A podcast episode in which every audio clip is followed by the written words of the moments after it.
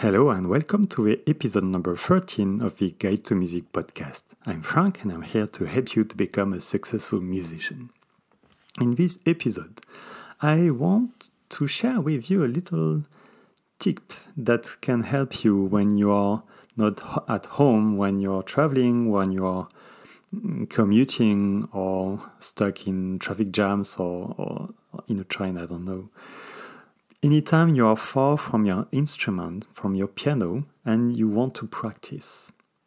Because you wouldn't be surprised, but you can play the piano without a piano. Yes, that's true. Well, it won't make a lot of nice music, of course, but you can still practice and, and improve your technique. So, there are mainly two ways to practice without a piano. First, using what is called mental practice, and second, with practical finger exercises. So, let's talk a bit about mental practice. Mental practice is something that is used by musicians, but also a lot by athletes, for instance, before a competition.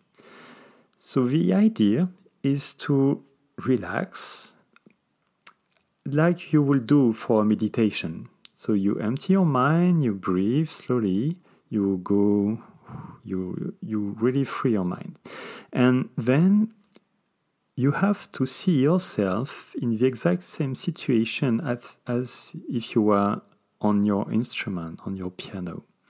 So imagine yourself sitting on your in front of your keyboard, your hands on the keys, ready to press the keys and play. And then you have to imagine that you are doing some exercises. Let's say you are practicing a scale. So you have to feel that you move your fingers and to, to hear the notes you are playing in your head. The same if you practice a song. You can hear the song and move your fingers on both hands exactly as if you were practicing on your keyboard. Just do this really with um, full focus and make this experience as realistic as it can be. It might be a bit awkward at first, but you might get used to it and it will be more efficient. And it, it has really been proven um, for for sport at least, and I think in music probably, that it's very valuable exercises and it in, increase your performances a lot if you do that, and you can do that anywhere at any time. So that that's quite interesting. The second way, which is more, uh, let's say, practical, is to do finger exercises. So if you sit in front of a table, like here, I'm in front of my desk. You can't see me, but I'm there. So I've got a table in front of me. So the idea is to sit like in front of a piano. So be sure that you're, you are relaxed also, your arms are at the right position, your wrists and your fingers like you're holding a, a ball, you know, a bit curved.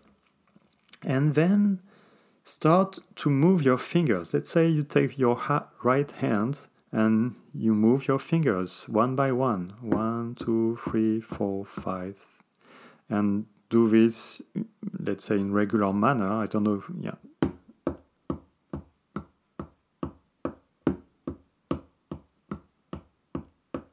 So I, I don't know if you hear, but I maybe you will hear that I'm I'm really tapping the tabletop with my fingers exactly as if I was on my piano. So you can do that with many type of exercises. You can uh, use, um, for instance, a random order of your fingers. You can say, okay, now I will do one, two, four, three, five, and you do a loop. One, two, four, three, five. One, two, four, three, five, and you can play with speed. You can do that on both hands, of course. One, two, four, three, five. One, two, four, three, five.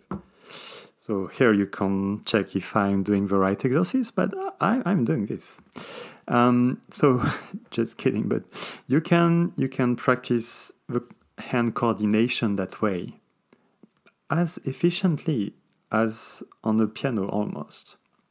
And you can play also by with the intensity you can tap really softly or more hard on the tabletop. So what you can do also is to do rhythm exercises. So if you use a metronome, you can play in rhythm. One, two, three, four, five. Okay. You can double, of course. One, two, three, four, five. Or triple. One, two, three, one, two, three, one, two, three. You, you can do many rhythm exercises using a metronome exactly as if you were on your instrument. I will stop that. It's annoying. So yeah, that, that's that's the idea. You can also, if you have, uh, let's say, the music sheet, if you are working with music sheet of a song you are practicing, you are learning at the time, you can have this in front of you and doing the same exact fingering as you were you would do on your piano. So play the song, just without the, the, the, any sound, of course, but yeah, you, you can really practice your song like that just by doing the fingering, playing the, with a rhythm. It's pretty efficient. So if you don't you don't have any piano uh, with you, you can still practice and improve your technique, your rhythm, and um, it's it's quite quite good, no? So yeah, that was the little thing I wanted to, to share with you in this episode. I hope you enjoyed that, and I will meet you in the next.